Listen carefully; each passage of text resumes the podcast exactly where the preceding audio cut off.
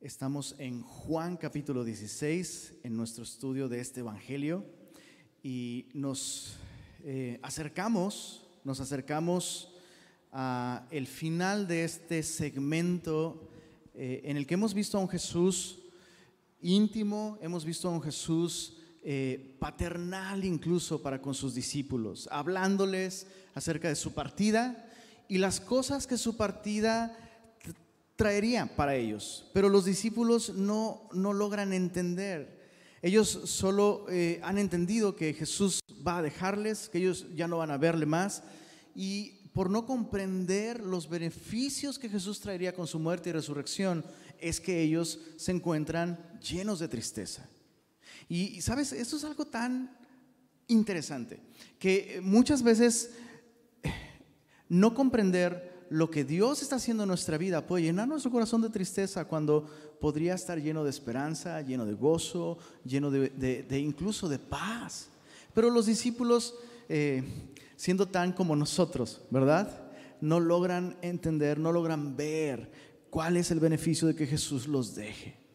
Eh, y Jesús, eh, explicándoles estas cosas, el día de hoy en el capítulo 16, versos 5 al 33, veremos cómo Jesús finalmente les explica tres beneficios que su partida traerá. Tres beneficios eh, eh, de su muerte y resurrección. Y esos tres beneficios son el Espíritu Santo, el gozo de una vida nueva y victoria sobre el mundo. Veamos este primer beneficio de su partida. Em, el Espíritu Santo. Dice el verso, verso 5 de Juan 16. Pero ahora voy al que me envió. Y ninguno de vosotros me pregunta, ¿a dónde vas? Antes, porque os he dicho estas cosas, tristeza ha llenado vuestro corazón. Pero yo os digo la verdad, os conviene que yo me vaya. Porque si no me fuere, el consolador no vendría a vosotros, mas si me fuere, os lo enviaré. Los términos en los que Jesús describe el beneficio de su partida son por, lo menos sorprendentes. O sea, ponte en los zapatos de los discípulos. Has estado con Jesús por tres años. Cualquier problema, cualquier necesidad, cualquier situación que se presente, Jesús está ahí. Si alguien enferma, Jesús lo sana. Si falta el alimento, Jesús lo multiplica. Si una tormenta te sorprende, Jesús la reprende y la controla con su poder. Y ahora Jesús está diciendo que realmente les conviene que Él se vaya. Así que, en cierto sentido, entendemos la perplejidad de los discípulos. ¿Cómo puede ser que nos convenga? Ahora Jesús, Jesús les explica aquí, les conviene porque si me voy, voy a enviar al Espíritu Santo. Y, eso es algo que debemos, debemos eh, comprender bien. Jesús no está diciendo que el Espíritu Santo no estuviese obrando ya en el mundo. De hecho, vemos la actividad del Espíritu desde el principio de la creación. Y a lo largo del Antiguo Testamento vemos la intervención sobrenatural del Espíritu Santo, viniendo sobre personas específicas, capacitándolas para obras muy puntuales pero entonces lo que Jesús está diciendo aquí es que habría una nueva relación del Espíritu Santo con la humanidad entera. Y eso sería posible gracias a la muerte de Jesús y a su resurrección. Y eso, eso es lo que nosotros tenemos que comprender. Hasta entonces el Espíritu Santo podía eh, venir y usar a una persona y capacitar a una persona, pero el Espíritu Santo no podía vivir en una persona. Hasta que el pecado de la humanidad no fuera pagado por completo por medio de la muerte de Cristo, el ser humano no podría jamás convertirse en morada del Espíritu de Dios. Dios no podría vivir en las personas por medio de su Espíritu hasta que Cristo pagara los pecados de la humanidad. Y es entonces que Jesús eh, eh, eh, está explicándoles esto. Les conviene que yo me vaya. Porque si no me fuera el consolador, no vendría a vosotros. Mas si me fuere, os lo enviaré. Y em, dice en, el verso, en el verso 8 en adelante, los, los beneficios, las consecuencias de esta nueva relación del Espíritu con el mundo.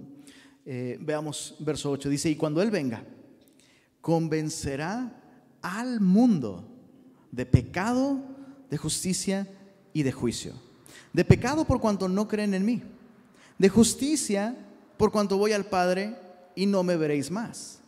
Y de juicio por, por cuanto el príncipe de este mundo ha sido ya juzgado. Vemos que el, el primer ámbito de eh, la relación del Espíritu que va a cambiar con la humanidad tiene, tiene que ver principalmente con los no creyentes, con el mundo.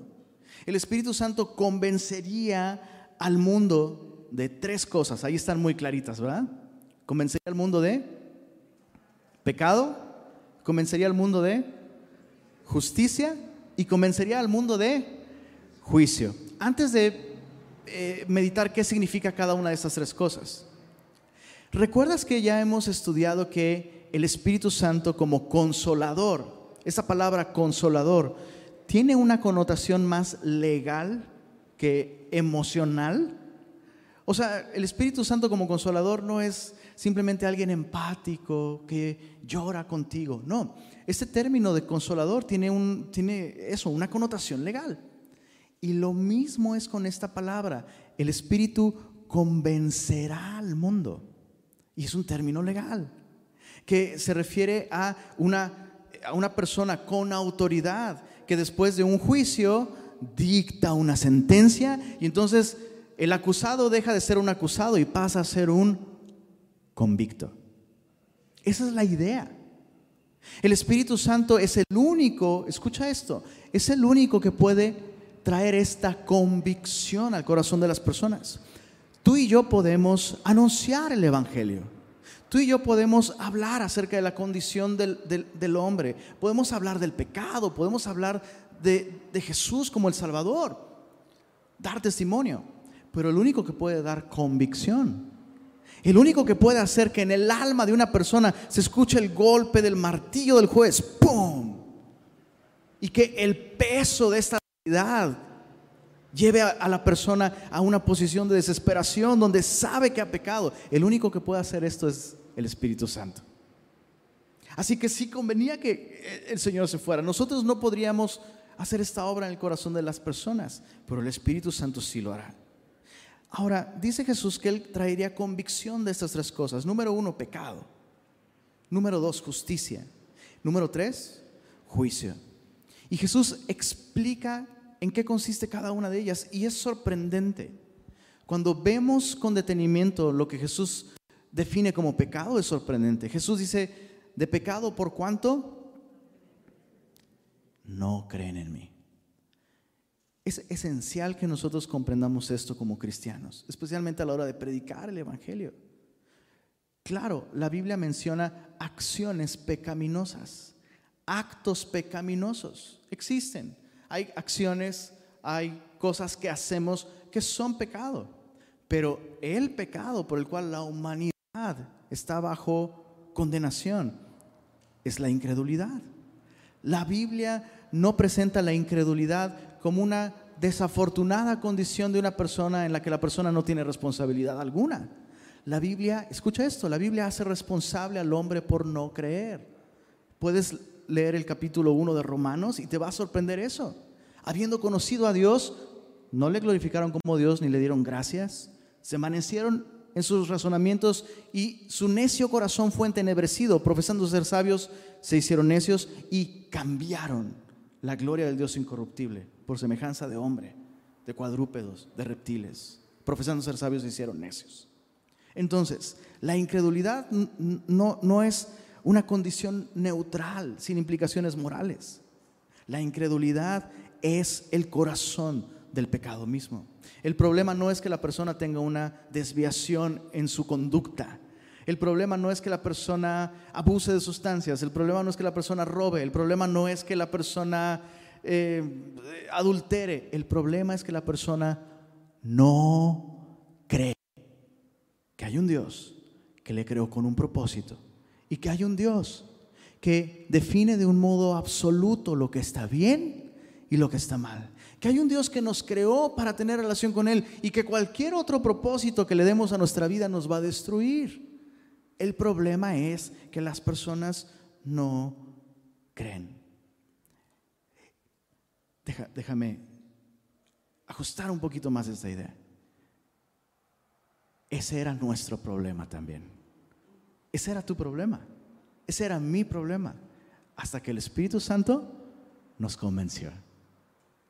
¿Ves, ves lo importante de, la función del Espíritu Santo en el mundo? Pero Jesús dice, no solo convencerá al mundo de pecado, sino lo, lo convencerá de justicia. Y los términos en los que Jesús describe esto es interesante. Dice, por cuanto yo voy al Padre. ¿Qué quiere decir esto? Quiere decir que con la ascensión de Cristo, Dios estaba dando testimonio del único estándar de justicia que es bienvenido en el cielo. Al recibir a Jesús y darle su lugar por derecho propio del trono a la diestra de Dios, lo que Dios está diciendo es, este es el único estándar de justicia que será recibido aquí. Y, entonces cuando el Espíritu Santo nos convence de eso, tú y yo vamos a dejar de aferrarnos a lo que la Biblia llama nuestros trapos de inmundicia. Aquellos actos pueden ser virtuosos, pueden ser sinceros, pueden ser buenos, ¿no? Pero aquellos actos de bondad que tú y yo presentamos como una razón para, para que Dios nos, nos apruebe, para que Dios nos acepte, para que Dios nos ame, para que Dios nos bendiga. Todas esas cosas se vuelven, dice Pablo, como estiércol cuando conocemos a Jesús, cuando entendemos, cuando nos convencemos de que no podríamos jamás igualar el estándar de perfección de Cristo. El Espíritu Santo puede convencer a las personas de esto, pero finalmente de juicio y dice aquí, por cuanto el príncipe de este mundo ha sido ya juzgado. Y esto es tan profundo. Muchas veces vemos a la cruz del Calvario como una manifestación del amor de Dios. Y lo es. Pero la cruz no solamente es una manifestación del amor de Dios. La cruz también es una manifestación del juicio de Dios. Porque en la cruz Jesús, claro que estaba salvando a la humanidad, pero en la cruz Dios también estaba juzgando nuestros pecados. Pero además, Dios estaba juzgando al tirano opresor, al príncipe de este mundo. Jesús describe eh, eh, este último concepto del juicio como algo positivo para la humanidad. Porque es un juicio en el que Dios ha derrocado el imperio de la muerte por medio de la muerte cruz. Entonces la cruz es una manifestación del juicio de Dios al diablo y el hombre ya no tiene que ser más esclavo del pecado y de la muerte. El Espíritu Santo puede hacer esto. Bueno, eso es en cuanto a la función del Espíritu y su nueva relación, su nueva relación con el mundo. Pero ahora veamos su nueva relación con los discípulos mismos. Dice en el verso, verso 12, me encanta Jesús, dice, aún tengo muchas cosas que deciros, pero ahora no las podéis sobrellevar. Pero cuando venga el Espíritu de verdad, Él os guiará a toda la verdad, porque no hablará por su propia cuenta, sino que hablará todo lo que oyere y os hará saber las cosas que habrán de venir. Él me glorificará porque tomará de lo mío y os lo hará saber. Todo lo que tiene el Padre es mío. Por eso dije que tomará de lo mío y os lo hará saber. Hay dos aspectos de esta nueva relación del Espíritu con los discípulos y son, son bellísimos. El primero es que el Espíritu Santo guiaría al discípulo a toda la verdad. Ahora, eh, es muy probable que escuchamos esto y pensamos en esta función del Espíritu como algo, em, no sé, como, como estas manifestaciones espirituales que vemos en Primera de Corintios, ¿no? Palabra de ciencia y discernimiento, ¿no? El Espíritu revelándonos la verdad de las cosas, ¿no? No sé, por ejemplo, un día eh, te levantas temprano, vas a tu cocina y vas en búsqueda de esa última dona que sobrevivió el día anterior.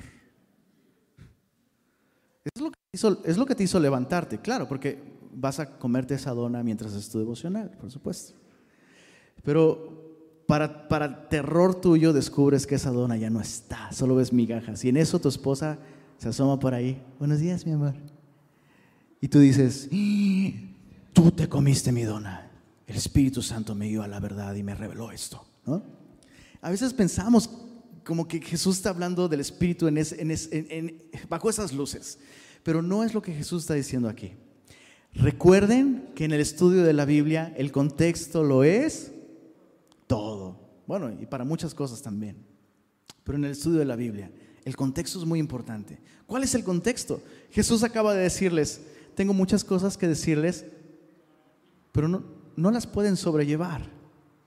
No, no tienen un entendimiento espiritualmente vigoroso y fuerte como para levantar con esperanza y con confianza estas verdades.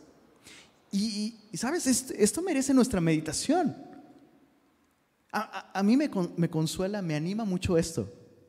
Que Jesús, o sea, ¿quién mejor que Jesús para explicar la palabra de Dios? ¿Puedes pensar en alguien mejor para explicarte la Biblia? Claro que no. Sin embargo, Jesús dice, claro que sí. Para sorpresa nuestra. Lo que Jesús está diciéndoles es esto. Eh, eh, mi instrucción presencial no podría jamás lograr lo que va a lograr la influencia, la actividad y la persona del Espíritu Santo cuando viva en ustedes. Y yo sé que, yo sé que te ha pasado esto como papá, que hablas con tus hijos sobre algo o les das una instrucción sobre algo que es por su bien, por su seguridad, ¿no? y, no te hacen caso. Y no es un asunto de, y tú llegas a comprender, no es un asunto de, rebeldía, sino es un asunto que no, no entiendes. ¿Cómo no entiendes? Eh, en la semana me pasó con, me pasó con Belencita. Este, que, algo que no entendía y literal le agarré su cabecita y le decía, ¿cómo quisiera meterme en tu cabecita para hacer que entiendas? Y luego recordé que alguna vez mis papás hicieron algo así. ¿Soy el único que ha hecho esto con sus hijos? ¿Alguien más lo ha hecho? ¿Cómo quisiera meterme en tu cabecita, hijito, para... ¿Alguien? ¿Alguien? Mira, nada más Carmencita y... Exacto. Bueno, básicamente es lo que Jesús está diciéndoles. ¿Cómo quisiera? Ah, sí, sí va a pasar. Cuando el Espíritu Santo venga, Él los va a guiar a la verdad. Ahora, ojo, e, esto de ser guiados a la verdad va mucho más allá de guiarnos a una comprensión de la verdad. Porque una cosa muy distinta es comprender las verdades espirituales y otra muy diferente es que nuestra vida sea conducida, guiada de acuerdo a esas verdades espirituales. En otras palabras, esta no es una cuestión didáctica simplemente, es una cuestión transformadora. El Espíritu Santo tiene la capacidad de hacer que la, verdad de la palabra de Dios transforme nuestra vida para que nuestra vida se oriente, se dirija y se guíe por la verdad absoluta de la palabra de Dios. Mis queridos semillosos, recordemos que la Biblia no nos fue dada para nuestra información, sino para nuestra transformación. El Espíritu Santo tiene la capacidad de hacer esto de transformar guía, transformar vidas que conocen la palabra de Dios por vidas que son guiadas a la verdad de la palabra de Dios. Finalmente Jesús dice, esto va a resultar en que el Espíritu Santo me glorifique a mí. Y eso es muy importante. El cristiano solo puede vivir vidas que glorifican a Jesús gracias a la actividad del Espíritu Santo. Entonces, ahí está. ¿Cuál es nuestra postura? A veces me preguntan, ¿cuál es la postura de semilla sobre el Espíritu Santo? Es esta. Esta es nuestra postura sobre el Espíritu Santo. No podríamos ser cristianos sin el Espíritu Santo. Y la actividad del Espíritu Santo va a guiarnos a vivir vidas de acuerdo a la verdad y va a guiarnos a glorificar a Jesús. Nos va, nos va a ayudar en esta tarea de dar testimonio al mundo. Ese fue solo el primer beneficio de la partida de Jesús, la venida del Espíritu. Veamos el segundo beneficio que Jesús enseña a sus discípulos, que su partida va a traer. Verso 16 al 24 vemos el gozo de la resurrección. Dice así, todavía un poco y no me veréis. Y de nuevo un poco y me veréis, porque voy al Padre. Entonces le dijeron algunos de sus discípulos, unos a otros, ¿qué es esto que nos dice? Todavía un poco y no me veréis, y de nuevo un poco y me veréis, y porque yo voy al Padre. Decían pues, ¿qué quiere decir con todavía un poco? No entendemos lo que habla. Me encanta, me encanta ver a los discípulos haciendo preguntas tan malas. ¿Te das cuenta que la pregunta que se hacen es muy mala? O sea, Jesús está diciéndoles voy a morir y voy a resucitar y voy al Padre. Y en lugar de preguntarse, ¿qué quiere decir con esto de voy al Padre? ¿Qué quiere decir con esto de que me van a volver a ver. No, se pregunta, ¿qué quiere decir con esto de todavía un poco? y, y, sabes, voy a decir esto con el riesgo de que a partir de ahora nunca más me vuelvan a hacer una pregunta sobre la Biblia. Ahí les va. Una mala pregunta sobre la Biblia puede reflejar una mala actitud hacia la Biblia, una mala condición espiritual. Tú puedes saber mucho, puedes saber mucho de la condición espiritual de una persona por las preguntas que hace. Dices, ya no voy a preguntar nada. puedes saber mucho de, la condición de una persona. Es, como, es como si tu hijo un día te pregunta, mamá, ¿te gusta mucho, mucho, mucho ese jabón que estaba en la cocina? O, papá, eh, ¿pasa algo malo si le echo cerillo al alcohol? Es como, estás muy mal. ¿Por qué preguntas eso? Y sabes, eh, la pregunta de los discípulos es muy mala por muchas razones, pero a veces nosotros hacemos preguntas que nada que ver. ¿Estás de acuerdo? A veces nuestras preguntas, ¿sabes? Nuestras preguntas ¿Qué considero yo que es, que es una buena pregunta? Una buena pregunta es una pregunta que revela el deseo, la intención de aplicar las verdades de la palabra de Dios en la vida personal.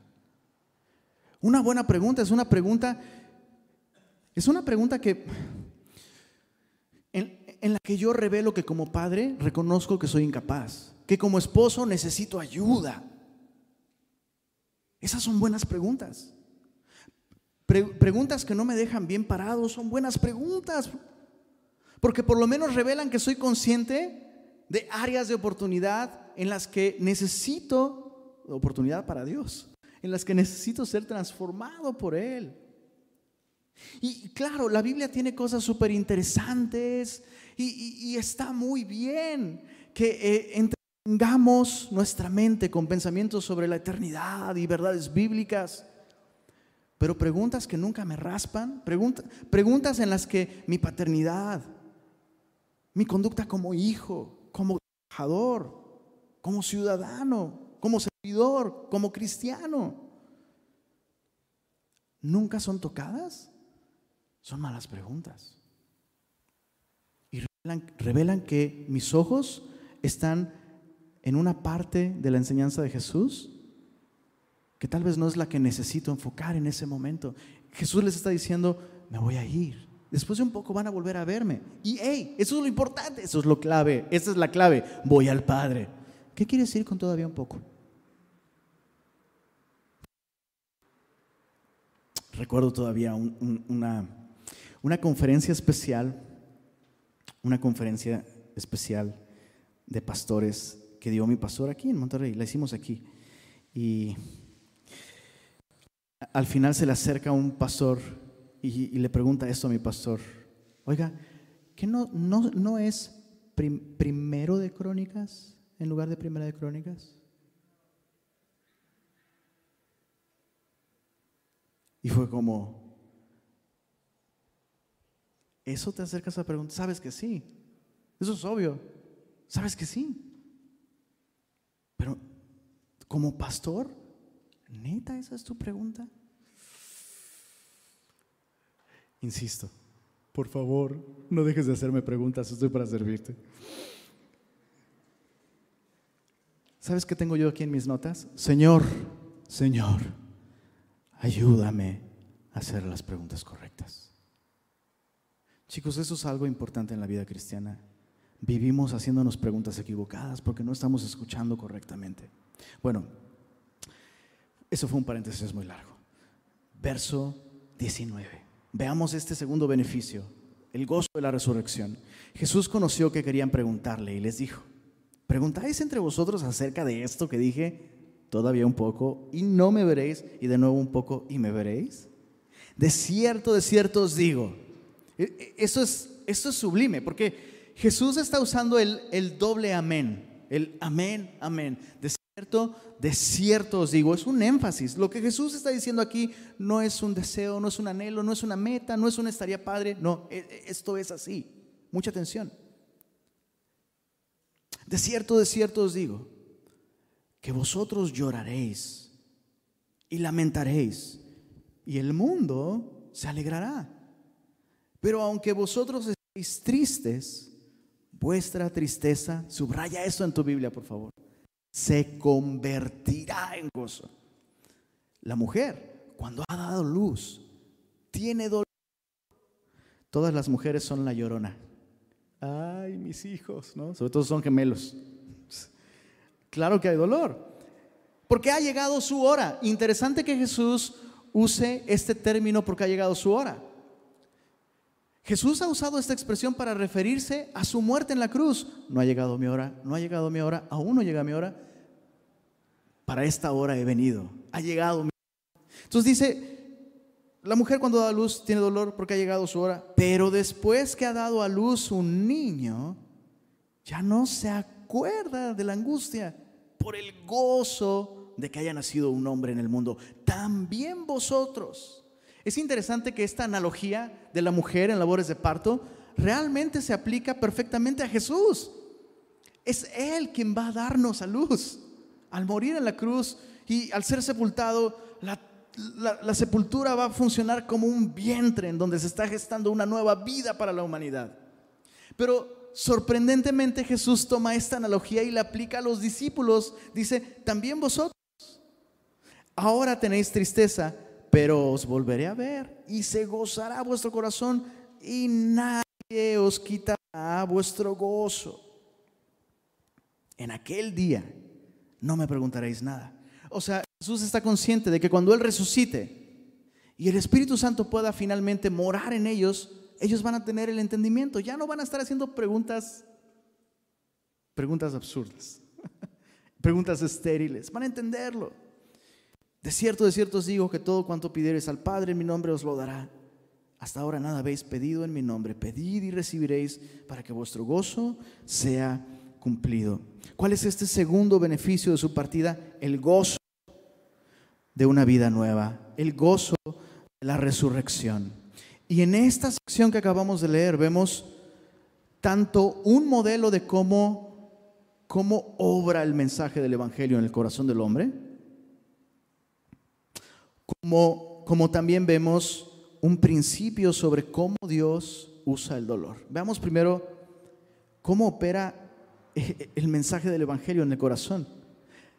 El mensaje del Evangelio produce tristeza primero y gozo después.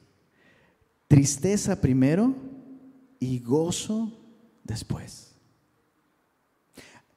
No existe ni una persona cristiana que no haya pasado por esa profunda tristeza.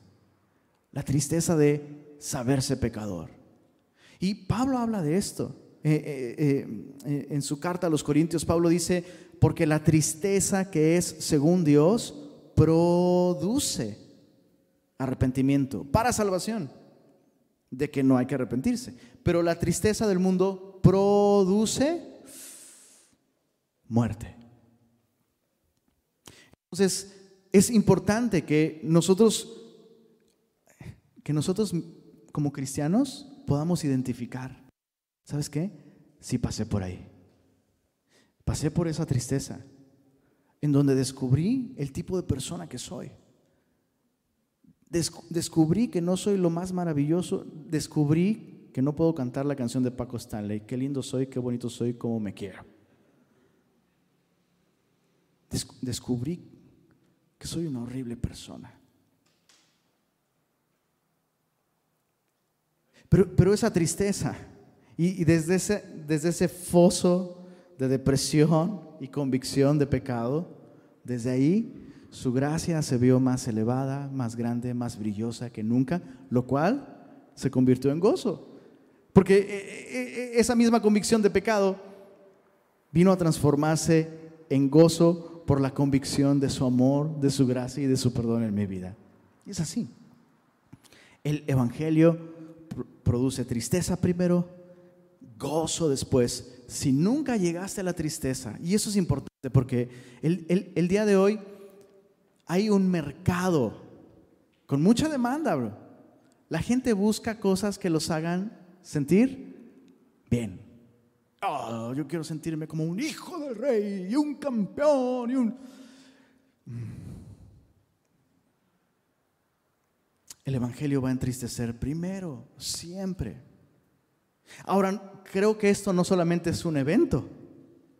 Creo que esta es la manera en la que el Evangelio funciona siempre en nuestra vida. ¿A poco no? Lees tu Biblia, el Espíritu Santo te muestra algo y, ves cosas que no habías visto antes y dices, Dios mío, mi pecado, mi necesidad, mi debilidad, mi maldad, Señor, perdóname. Y luego Dios te muestra su gracia y su gracia te es suficiente. Su gracia te perdona, su gracia te limpia, te transforma, te capacita y entonces viene el gozo. Esa es la manera en la que el Evangelio funciona. No solo cuando se nos predica por primera vez, sino cuando nos aferramos a Él y lo abrazamos de todo corazón. Pero dijimos que aquí también vimos un principio sobre cómo Dios usa el dolor. Y yo quiero eh, recalcar esta idea en el verso 21. Una vez más leámosla, dice, la mujer, cuando da luz, tiene dolor porque ha llegado su hora, pero después que ha dado a luz un niño ya no se acuerda de la angustia. ¿Qué dice ahí? Por el gozo de que haya nacido un hombre en el mundo. Y este es el principio. Dios no sustituye el dolor con gozo. Dios no evita el dolor en nuestra vida. Dios no quita el dolor en nuestra vida. Dios convierte el dolor en gozo. Es así como Dios hace las cosas. Dios tiene este poder para redimir, redimir las situaciones dolorosas en nuestra vida y llenarlas de propósito y de significado de un modo tal que nuestra vida, escucha esto, se llena de gozo por las mismas cosas que en su momento nos llenaron de tristeza. Y tengo muchos ejemplos de esto en mi vida porque se sufre mucho en esta vida. ¿Alguien está de acuerdo con esto? Se sufre mucho en esta vida. ¿Cómo, cómo llegamos a este mundo? Llorando. Ay, no más. Bienvenido, hijito. Así es por acá. ¿No?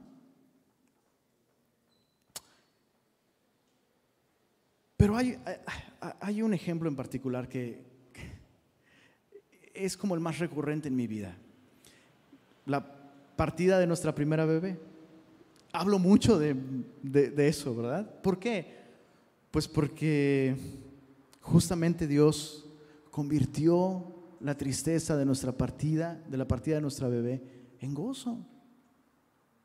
Y sabes, tú y yo necesitamos aprender este principio, porque lo que, lo que queremos es, así como Pablo, que tenía este aguijón en su carne y rogó tres veces a Dios, quita, quita, Señor, esto me duele, quítalo. Y el Señor dice, no, no lo voy a quitar, lo voy a transformar. Básate mi gracia. Y por, por eso Pablo puede decir al final, por lo tanto, me gozaré. ¿Qué es lo que sucedió ahí? ¿Dios quitó la, razón de tristeza? No. Dios quitó el dolor. No. Dios lo transformó en gozo. Y, ¿sabes? Con nuestra, hija pasa lo mismo. el dolor de la pérdida de un hijo es lo más terrible que hemos vivido mi esposa y yo. Y no, he perdido la cuenta del número de veces que veo una foto o simplemente me viene el recuerdo o se acerca el día que debería ser su cumpleaños y deberíamos estar planeando una fiesta o se acerca el día de su partida, el aniversario de su partida. Y hay muchas veces en las que aún me duele como si hubiera sucedido hoy.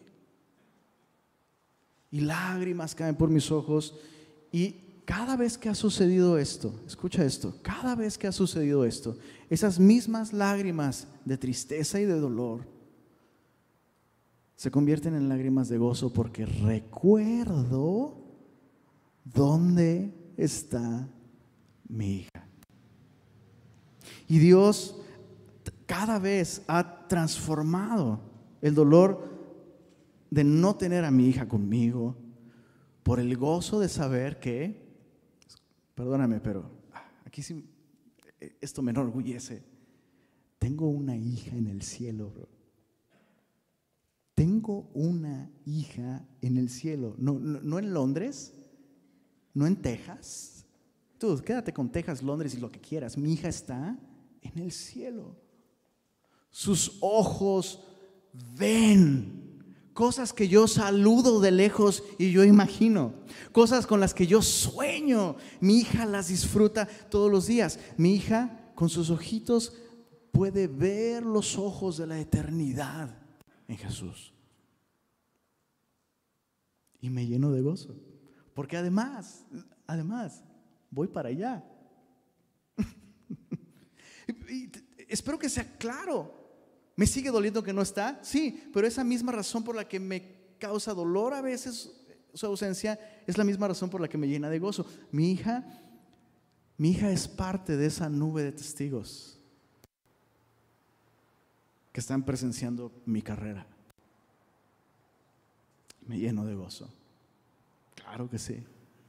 Y si lloro, pero son lágrimas, auténticamente son lágrimas de gozo. El Evangelio tiene el poder de hacer esto gracias a que Jesús murió en la cruz por nosotros, llenando de significado, de esperanza, de propósito, cualquier dolor que se presente en tu vida. La cruz de Cristo logró eso. El gozo de la resurrección. Verso 25. Tercer beneficio de su partida, victoria sobre el mundo. Dice así, estas cosas os he hablado en alegorías. La hora viene cuando ya no os hablaré por alegorías. Ah, eh, eh, esta expresión, la hora viene en la que ya no les hablaré por alegorías, podría referirse a dos cosas. Número uno, podría referirse a el momento de su resurrección en el que el Espíritu Santo podría finalmente venir a morar en ellos. En el mismo Evangelio de Juan, en el capítulo 20, verso 22, solo apúntalo, Juan 20, 22, puedes apuntarlo ahí junto a la hora viene. Juan 20, 22, Jesús resucitado aparece a sus discípulos y les dice, bueno, les sopla sobre ellos y les dice, recibid el Espíritu Santo. Ahora, Jesús, Jesús no está haciendo eso de un modo simbólico. Si Jesús está soplando y diciendo reciban el Espíritu Santo, ellos están recibiendo el Espíritu Santo. Jesús pasaría 40 días con ellos después de eso, hablándoles acerca del reino de Dios por 40 días. Yo creo que este término, la hora viene en que ya no les hablaré por alegorías, se refiere justo a eso. El momento en que Jesús resucitado les da su espíritu, el espíritu viene a vivir dentro de ellos y Jesús invierte 40 días hablándoles acerca del reino sin alegorías. Ya tienen al espíritu, ya pueden comprender. Dice así, eh, sino que claramente os anunciaré acerca del Padre. En aquel día, y Jesús insiste en que esto está por venir, en aquel día pediréis en mi nombre, y no os digo que yo rogaré al Padre por vosotros, pues el mismo Padre os ama, porque vosotros me habéis amado y habéis creído que yo salí de Dios. Salí del Padre y he venido al mundo. Otra vez dejo, el mundo y voy al Padre. Momento Kodak, como muchos de los que nos dan los discípulos. Le dijeron sus discípulos, ah, ahora sí, mira, he aquí, ahora hablas claramente. Ya te sabes expresar bien, Jesús. Ya tus notas están bien hechas, tus ejemplos. Ahora sí estás hablando. Oye, has crecido mucho, Jesús, ¿eh? Muy bien, ya enseñas más claramente. Ajá. Y ninguna alegoría dices. Ahora entendemos. Ahora, ¿por, qué me da tanta risa? Porque Jesús está diciendo, hay cosas que aún ni siquiera se las puedo decir porque no las pueden entender, pero en aquel día. Y en aquel día. En aquel día. Y dice, no, no, no, no, como Fox, hoy. Ahora entendemos que sabes todas las cosas y no necesitas que nadie te pregunte. Por esto, y esto, esto me brinca mucho, por esto creemos que ha salido de Dios. No está muy claro si este por esto está haciendo referencia a ahora entendemos. Ahora entendemos. Jesús, felicidades, ya te puedes graduar como maestro. Por, si ya, ya, ya te entendemos, ya hablas bien. Y no te preocupes, ¿eh? No te preocupes. Gracias a nuestro intelecto superior, a que somos brillantes y hemos comprendido. Nosotros entendemos. Gracias a esto hemos creído. Nuestra fe es fuerte porque ah, nuestros cerebros son grandes. Pareciera que esa es la connotación de lo que ellos están diciendo. Lo que me sorprende es la paciencia de Jesús. Verso 31. Jesús le respondió, ¿ahora creéis? He aquí la hora viene y ha venido ya. A, diferencia de aquella hora o aquel día que está por venir, eh, eh, esto está ya, ¿eh? esto, sí, ya, eso sí es ahora. Serán esparcidos cada uno por su lado, me dejaré solo, mas no estoy solo porque el Padre está conmigo. ¿Qué es lo que Jesús está diciéndoles? El mayor fracaso en su vida ya está aquí a la puerta van a fracasar como nunca, van a fracasar como nadie. O sea, estuve con ustedes tres años y no es que ahora ya creen, ahora me van a dejar. La hora más oscura, la prueba más grande está a la puerta y la van a fallar. Pero, mira el verso 33. Estas cosas os he hablado para que en mí Subraya eso en tu Biblia, por favor. En mí, en mí tengáis paz. En el mundo tendréis aflicción. Pero, subraya esto también en tu Biblia, confiad. Yo he, ¿qué dice ahí? Yo he vencido al mundo. Me encanta cómo Jesús en esta última sección les hace saber que la victoria en la vida cristiana depende no de la habilidad del cristiano para vivir una vida victoriosa. Tú y yo no podemos. Tú y yo no podemos. Así como ellos. No somos distintos de Pedro, de Juan, de Tomás. No somos distintos. Estamos hechos de lo mismo. Somos distintos en carácter, pero en cuanto a nuestra naturaleza, somos pecadores, estamos caídos. Y es, eh, es algo sorprendente que después de estar con Jesús tanto tiempo, esas personas siguen confiando en sí mismos. Y me pregunto, me pregunto, si no hay algo de esto en nuestra vida el día de hoy. Honestamente, mi conclusión, mi conclusión es que todos nosotros luchamos con esto constantemente. Luchamos con esta actitud en la que seguimos confiando en nosotros mismos. Por, eso es que hay tantos cristianos volando con la capa baja, como dicen por ahí, deprimidos, derrotados, cansados del camino. Por eso hay tantos cristianos así. Cristianos buscando paz en la sanidad interior. Y con el psicólogo, psicólogo, enséñame a perdonarme a mí mismo. Psicólogo, voy a obtener paz cuando me enseñes a perdonarme a mí mismo, porque vivo sin paz porque me he decepcionado de mí mismo y no me perdono. La Biblia no enseña eso, bro.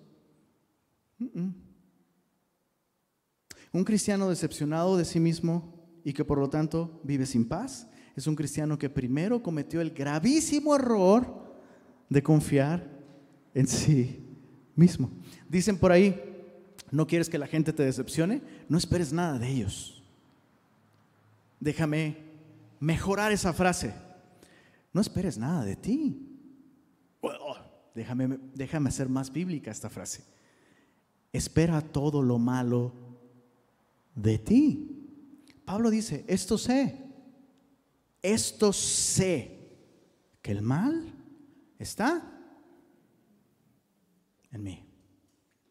El problema no fue el hogar disfuncional en que crecí, o, este país eh, con su sistema de gobierno. Y lo no, no, no. Pablo dice, esto es lo que yo sé, el problema está en mí. El problema está en mí. Pero, pero, pero nos saca de onda, ¿no?